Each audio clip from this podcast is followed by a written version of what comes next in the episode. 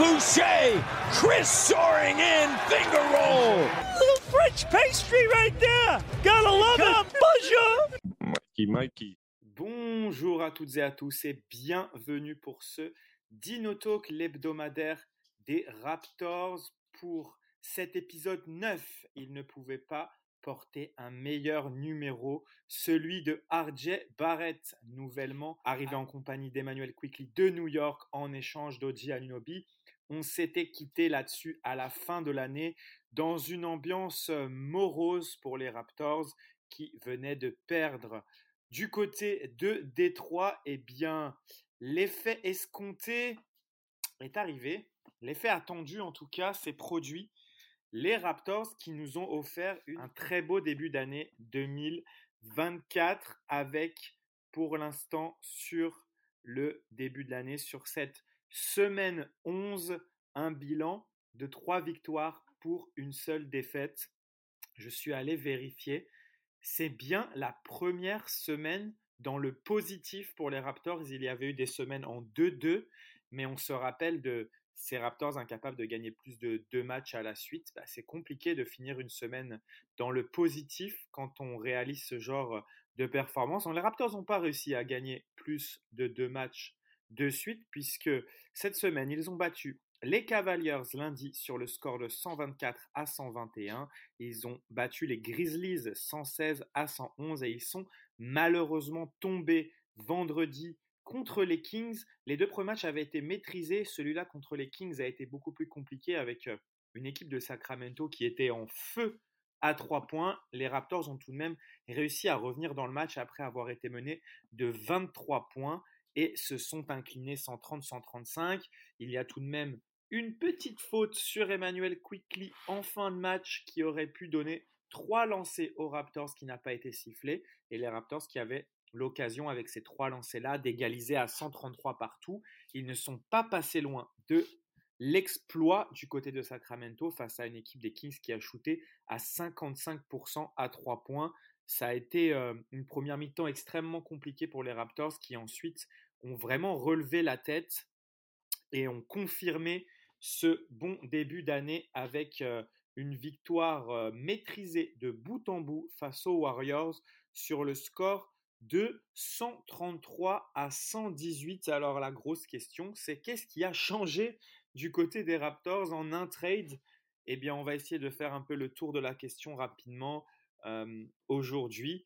Après, on reviendra un peu sur les déclarations à propos de Denis Schroeder et ensuite on reviendra également sur le cas Pascal Siakam. Mais revenons sur ce qui a changé du côté de ces Raptors, d'abord, moi, la première chose que je voudrais mettre en avant, c'est vraiment défensivement. Je trouve que en ayant perdu son meilleur défenseur, les Raptors, j'ai vraiment l'impression qu'ils se sont dit on doit tous faire plus en défense. Et il faut noter vraiment que depuis, depuis ce trade, la défense des Raptors, c'est on voit on voit beaucoup plus d'entraide et de communication, j'ai l'impression. Les aides défensives sont faites dans les temps. On, a l'impression d'une défense bien plus compacte. On, savait que Darko Rajakovic, son objectif, c'est de avant tout protéger la, raquette et ensuite euh, les, tirs dans les coins à trois points. Et on a vraiment l'impression que les Raptors sont vraiment plus en, en mesure de le faire. une chose qui est importante à souligner déjà, c'est le niveau individuel défensif d'Arjé Barrett et de Emmanuel Quickly qui tout simplement sont peut-être pas inattendus, mais pour moi, en tout cas pour RJ Barrett, au-delà des, attentes, pour l'instant sur ces quatre premiers matchs, je le trouve vraiment très impliqué. C'est un joueur très physique et c'est pas Oji Anunobi, ça sera jamais Oji Anunobi, mais il fait le boulot. Et l'apport d'Emmanuel Quickly est vraiment très intéressant, surtout off-ball lorsqu'il a été recruté, j'avais écouté plusieurs podcasts dans lesquels des journalistes de New York expliquaient que Quickly, sa grande force du côté de New York, c'est vraiment sa qualité de communication. C'est un joueur qui replace ses coéquipiers, qui étudie beaucoup les équipes adverses et qui peut, à l'image de ce qu'on peut entendre parfois sur LeBron James, est capable de deviner le système mis en place par l'équipe adverse et de faire les, les, bonnes, les bonnes lectures. Et si vous vous rappelez, sur la phase précédente, sur l'année précédente, sur le, début de saison, on avait souvent pointé du doigt le fait que les Raptors avaient des problèmes de communication. Les joueurs eux-mêmes nous en avaient fait part. Et là, on a vraiment l'impression que, que ça communique beaucoup plus. Et je pense que Quickly n'est pas étranger à ça. Je pense que Quickly et Barrett ont, vraiment ramené un, nouveau souffle à cette équipe avec, avec de l'envie et ils arrivent à, vraiment partager cette envie avec, avec le reste de l'équipe. Tout n'est pas parfait, hein, il y a encore des erreurs défensives, mais on peut noter quand même que les Raptors sont vraiment sur la pente ascendante à ce niveau-là. Alors est-ce que maintenant on peut imaginer cette équipe faire partie des meilleures défenses de la ligue en ayant perdu OG Je ne sais pas, mais en tout cas, ce qu'on peut voir, c'est que de l'autre côté du terrain, les Raptors maintenant ont vraiment une attaque très très intéressante. Et c'est là que vraiment le, transfert de RJ Barrett, qui euh, au départ pouvait poser des questions au niveau spacing, en fait prend du sens vraiment dans le style de jeu de Darko. On s'aperçoit que RJ Barrett, euh, c'est une option de plus dans le drive, dans la création, balle en main, dans le dribble. Et l'attaque de Darko qui, euh, qui se veut être faite de mouvements et donner l'opportunité à chacun d'aller toucher la raquette, d'aller euh, pénétrer, d'aller créer des choses, ben on peut se rendre compte qu'elle était peut-être pas faite pour Roger Anunobi, qui est plus euh, un shooter euh, à trois points qui est pas forcément en mouvement et qui, OG, avait beaucoup de mal à créer en dribble.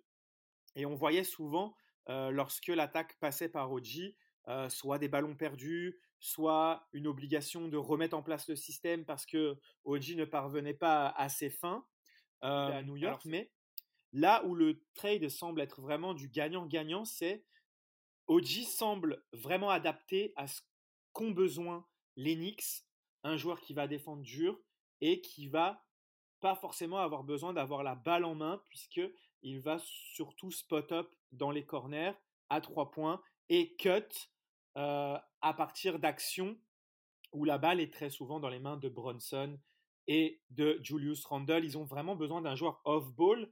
Là où je trouve que RJ Barrett vraiment est impliqué dans l'attaque des Raptors, balle en main, et il a été tout simplement sensationnel depuis son arrivée. On va, on va vraiment croiser les doigts pour que ça continue ainsi, mais son adresse, elle est exceptionnelle, et surtout sa capacité de drive et de finition au cercle euh, nous a fait oublier Oji Anunobi en attaque. On va pas se le cacher.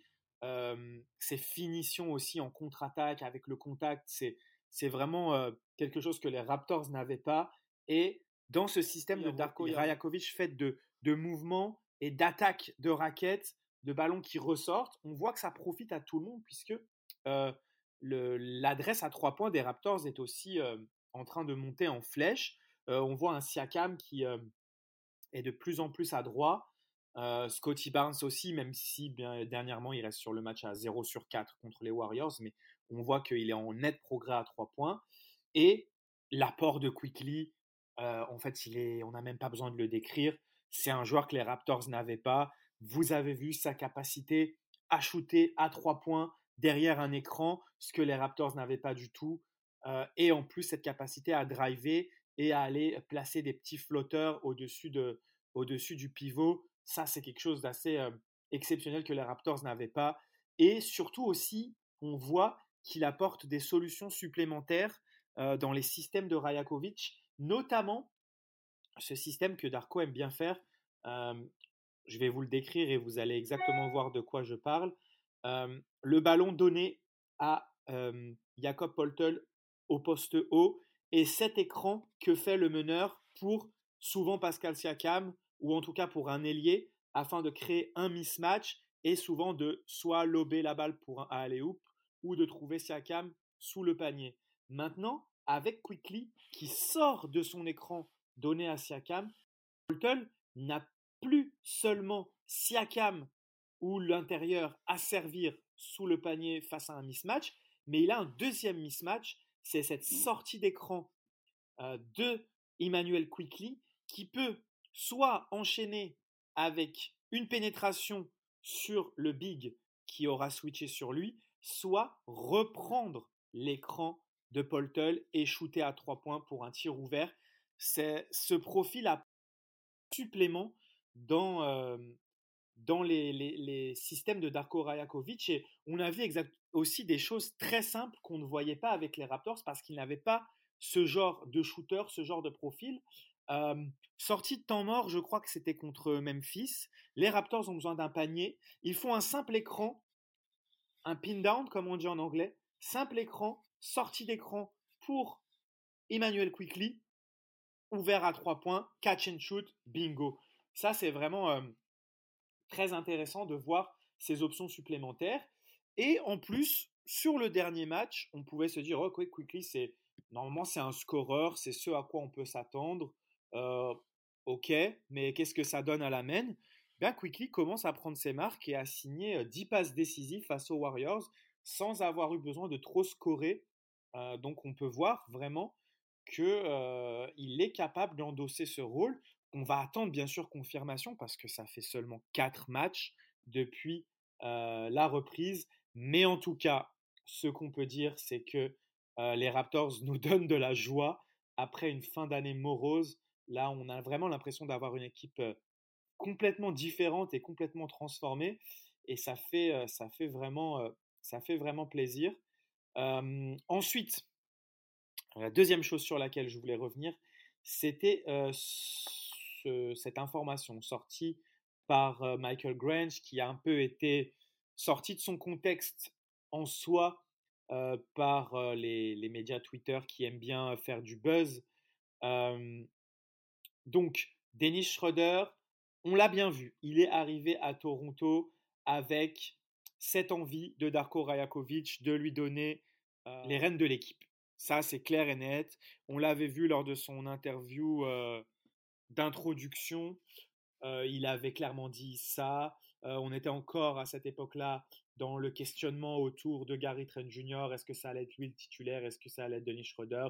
On a quand même très vite compris à travers la relation que Schroeder a avec Darko et avec ce qu'il avait déclaré que le plan était vraiment de faire de Schroeder le meneur titulaire de cette équipe. Ça avait plutôt bien fonctionné pendant 10 matchs, mais comme je l'ai dit, pour euh, Quickly, ça fait que 4 rencontres. Euh, une saison NBA, c'est très long et on a vu au fil du temps euh, un Denis Schroeder qui a vraiment baissé de pied et qui avait du mal à performer match après match et ça s'est largement ressenti. Avant, avant même le trade de Quickly, Darko Rajakovic a décidé de donner la balle à Scotty Barnes et c'est là que Michael Grange intervient et dit que il n'aurait pas été content de retrouver le banc à ce moment-là, ce qui est en fait sans, somme toute logique, en fait, j'ai envie de dire, parce que quel joueur est content de, retrouver le banc alors qu'on lui avait promis une place de titulaire? Donc pour moi, il n'y a pas de, drama à faire là-dessus. Et surtout que récemment, et avec l'arrivée de Quickly, visiblement, euh, il a mis de l'eau dans son vin, on peut dire ça comme ça, et il a déclaré qu'il est prêt à avoir n'importe quel rôle pour l'équipe en sortie de banc.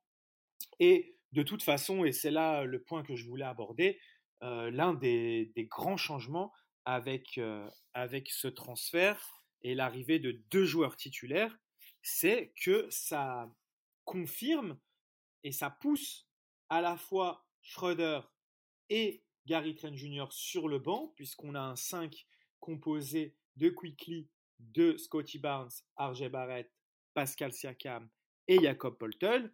Et du coup, on a quand même un duo, Gary Trent Jr., Dennis Schroeder en sortie de banc, qui apporte vraiment un plus à ce banc qui était dépendant des performances de Malakai Flynn quand même en début de, en début de l'année dernière, sur le, tout au long de l'année dernière, avant, avant ce trade. Donc c'est vraiment un gros upgrade pour, pour le banc des Raptors et on le voit vraiment avec Dennis Schroeder à la main dans ce banc. Déjà, Dennis Schroeder est vraiment plus à l'aise face à des second units. On le voit vraiment scoreur. Et on voit également une attaque des Raptors qui est vraiment très bien organisée lorsque Darko mélange les remplaçants avec des titulaires, dont RJ Barrett qui fait de très bonnes performances avec la second unit. Et on peut voir également euh, un Chris Boucher entouré de meilleurs joueurs qui fait également lui aussi de meilleures performances. Maintenant, la seule petite question sur le banc, c'est ce poste de pivot remplaçant. C'est vrai qu'avec le départ de Precious Achua, Koloko qui toujours, euh, on n'a toujours pas de nouvelles pour Koloko. Il n'y a pas a pas vraiment de, mise à jour de, de sa blessure. Enfin, c'est pas une blessure, c'est sa maladie. On n'a on a toujours pas de, de nouvelles sur son l'évolution de son état de santé. Donc c'est vrai que les Raptors se retrouvent un peu démunis. John T. Porter, pour qui je militais depuis un moment, a, fait de, bons passages hein, sur, sur des 7-10 minutes. Euh, le problème, c'est que euh, Jacob Holton s'est blessé à la cheville contre les Warriors. Donc euh, là, il va devoir y avoir une réorganisation de la part de Darko Rajakovic. On en reparlera tout à l'heure quand je vais évoquer le match ce soir contre les Lakers. Mais en tout cas, voilà, les Raptors bénéficient de l'apport d'Emmanuel Quickly et de RJ Barrett défensivement, qui pour l'instant compense le départ d'Oji par euh, vraiment une énergie euh, partagée par tout le monde, euh, une communication accrue et on a l'impression également d'une solidarité retrouvée. On espère que ça va continuer ainsi en attaque pour résumer beaucoup plus d'options avec Emmanuel Quickly qui peut également jouer le pick and roll, ce qui bénéficie à Jacob Poltel. Jacob Poltel aussi qui est dans une très bonne forme depuis la reprise de l'année. Vraiment défensivement, lui aussi, il apporte énormément. On le voit plusieurs matchs à 4-5 contre. Ça, c'est vraiment très bien. Malheureusement, cette blessure qui vient un peu couper son élan, on va, on va suivre ça. Et un banc qui est beaucoup plus productif. Et même si Darko Rajakovic l'a quand même réduit, on voit qu'il est plus sur 10 joueurs, il est plus sur quatre joueurs en sortie de banc et même, je dirais, trois joueurs majeurs et un quatrième qui a un faible temps de jeu. On va voir comment il se réorganise euh, ce soir face aux Lakers. Mais avant cela, je voulais bien sûr parler du cas Pascal Siakam qui fait couler beaucoup d'encre. Donc, euh, transfert avorté avec euh, les Sacramento Kings de manière plutôt logique. parce que, en fait, comme l'avait signalé Michael Gren, j'avais relayé lorsque l'information de Cham Charania était sortie sur le fait que les Kings étaient vraiment pressants sur le dossier. Et à ce moment-là, Michael Grange avait noté, et je trouvais que c'était vraiment pertinent, c'était vraiment très pertinent, il avait noté le fait que les Kings ont déjà deux contrats max, plus Keegan Murray qui vont devoir re-signer l'année prochaine et en fait, il n'avait pas la place pour euh, offrir un contrat max à, Pascal Siakam. Et c'est l'information qui est sortie euh, aujourd'hui, c'est que les Kings ne pouvaient pas garantir un contrat max à Siakam et que Siakam a indiqué qu'il ne prolongerait pas chez les Kings s'ils effectuaient le transfert, ce qui est somme toute logique. Et en plus, on a appris bien sûr qu'il ne voulait pas mettre Keegan Murray. Et euh, nos amis de Kings France ont également indiqué que visiblement les Raptors voulaient un des joueurs du top 4 euh, des Kings et qu'il fallait lire entre les lignes que c'était probablement Monk qui avait été demandé. Les Kings ayant refusé, le package pour Siakam, c'était autour d'Harrison Barnes plus des pics. Donc euh, merci Pascal d'avoir refusé de prolonger chez eux parce que pour moi la, contrepartie était insuffisante. Et on en revient à cette histoire euh, de ne pas avoir prolongé Pascal Siakam, qui arrive en fin de contrat à la fin de l'année et qui visiblement va vouloir choisir sa destination. Et il semble de plus en plus que ça soit pour moi compliqué de transférer Siakam contre déjà une contrepartie suffisante puisque on a vu les Kings refuser de mettre Keegan Murray, on a vu les Warriors refuser de mettre Jonathan Kuminga, il se murmure que les Pacers ne voudraient pas mettre Mathurin, donc ça semble vraiment très compliqué et ça se comprend que les équipes ne veuillent pas prendre le risque de se séparer d'un joueur d'avenir pour récupérer un Siakam juste sur la fin de l'année sans être certain de pouvoir le prolonger cet été. Et vous pourriez me dire, oui, mais Oji Anunobi, les Knicks l'ont fait. Le fait est que Oji Anunobi, son agent est le fils de, du general manager Knicks, donc ça a un peu réglé tout ça. Donc là, les, la, la, situation semble assez bloquée entre des Raptors qui, visiblement, Masai Ujiri ne veut pas, absolument pas prolonger Siakam. c'est ce qu'il avait dit au début d'année. C'est ce qu'on m'a dit également, que les Raptors ne voulaient pas lui donner un max, qui je trouve est quand même un sacré manque de respect. je pense que Siakam a démontré que c'était un player, un max player, un joueur qui méritait un max. Pas un super max qui est réservé aux superstars, mais un max player. Quand vous regardez les joueurs qui ont des contrats max dans cette ligue, Siakam rentre parfaitement dans cette catégorie. Et on se dirige de plus en plus moi, je me demande même si Siakam acceptera une prolongation si l'offre est sur la table. J'ai vraiment l'impression qu'on va se diriger de plus en plus vers un Siakam qui va partir libre cet été et il y aura des équipes qui seront en mesure de lui filer son contrat max. Les Raptors pourront toujours le faire et auront toujours l'avantage euh, de pouvoir lui offrir le plus gros contrat puisqu'ils auront ses bird rights. Euh, les bird rights, ça serait un avantage pour une équipe de faire le transfert pour lui parce que cette équipe pourrait lui proposer un plus gros contrat que les autres euh, sur la free agency de l'été. Donc les Raptors auront toujours cet avantage-là, mais quel sera l'état d'esprit de Siakam à ce moment-là, sachant que les Raptors ne l'ont entre guillemets pas respecté euh, durant toute la saison, à essayer de le transférer et à ne pas lui proposer euh, la prolongation de contrat qu'il mérite et que je pense qu'il pense mériter. Euh, donc du coup, on se retrouve vraiment dans une situation très compliquée et là, on commence du côté de Toronto à avoir peur de voir Siakam s'en aller cet été de manière gratuite. des équipes comme Philadelphie auront un cap space énorme parce qu'ils auront peu de joueurs sous contrat. Ils se sont donné de la flexibilité pour l'été prochain autour de Embiid et, et Tyrese Maxi. Donc attention, est-ce que ça serait un bon fit? Ça, c'est une autre question. Mais attention, de plus en plus, les Raptors s'enfoncent. Alors, est-ce que Masayo Ujiri va utiliser son génie et sera capable de le transférer contre des, contreparties suffisantes? Est-ce que Siakam a une telle envie de rester à Toronto et de prouver qu'il veut y finir sa carrière et qu'il acceptera une prolongation et qu'il et jouera le jeu, mais en sachant que là, il aura plus de valeur et qu'il pourra être trade à tout moment, ça, ça, ça reste ça reste à voir, mais en tout cas, la, situation est quand même assez, euh, assez compliquée. Et voilà, on ne sait pas trop où ça va aller. Euh, et, en tout cas, la chance qu'on a, c'est qu'on a un Pascal Siakam qui reste professionnel, qui réalise des performances de très haut niveau et qui montre que avec ce, dans ce 5-là, euh, des Raptors, l'équipe est, compétitive. À voir jusqu'où maintenant, on va voir sur cette fin de saison, on va voir d'ici la trade deadline. Mais en tout cas, voilà, la situation, elle est, très compliquée selon moi et, je ne la vois pas, je ne vois pas d'issue proche en fait. Même à la trade deadline, j'ai du mal à voir quelles équipes vont prendre ce risque de, de, trade pour Pascal Siakam qui veut un max et, veut aller où il veut en fait. on a une, une, une rumeur dernièrement là avec les possibilités de départ de Dejon Temeray de Atlanta. Est-ce que ce serait un point de chute? On sait qu'Atlanta veut Siakam. On sait que ça avait failli se faire, mais qu'ils n'avaient pas voulu mettre Kobe Buffkin.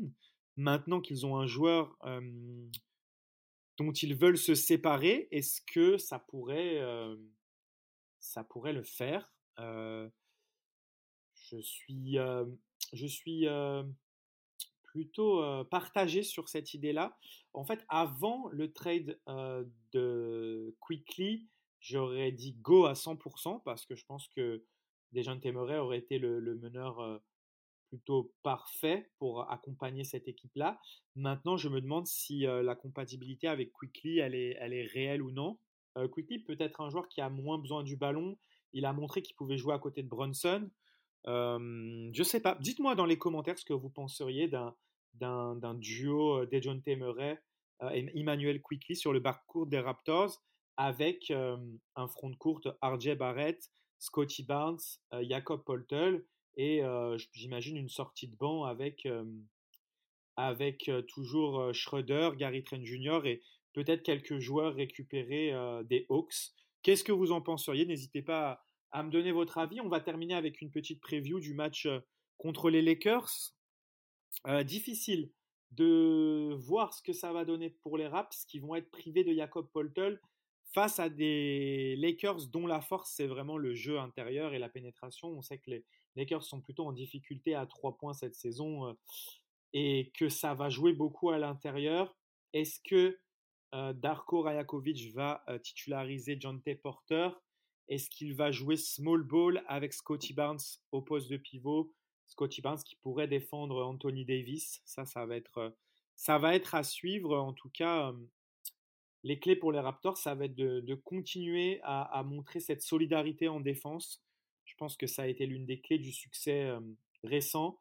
Et continuer à, faire vivre la balle en attaque parce que on l'a vu parfois lorsqu'ils sont en difficulté, ça, revient un petit peu à du jeu individualiste, à chacun son tour, essayer d'aller attaquer le panier, un peu chacun pour sa pomme. Et on n'aime pas trop voir ça, puisqu'on l'a assez vu l'année dernière et également sur, sur ce début d'année, sur la fin d'année 2003, pardon.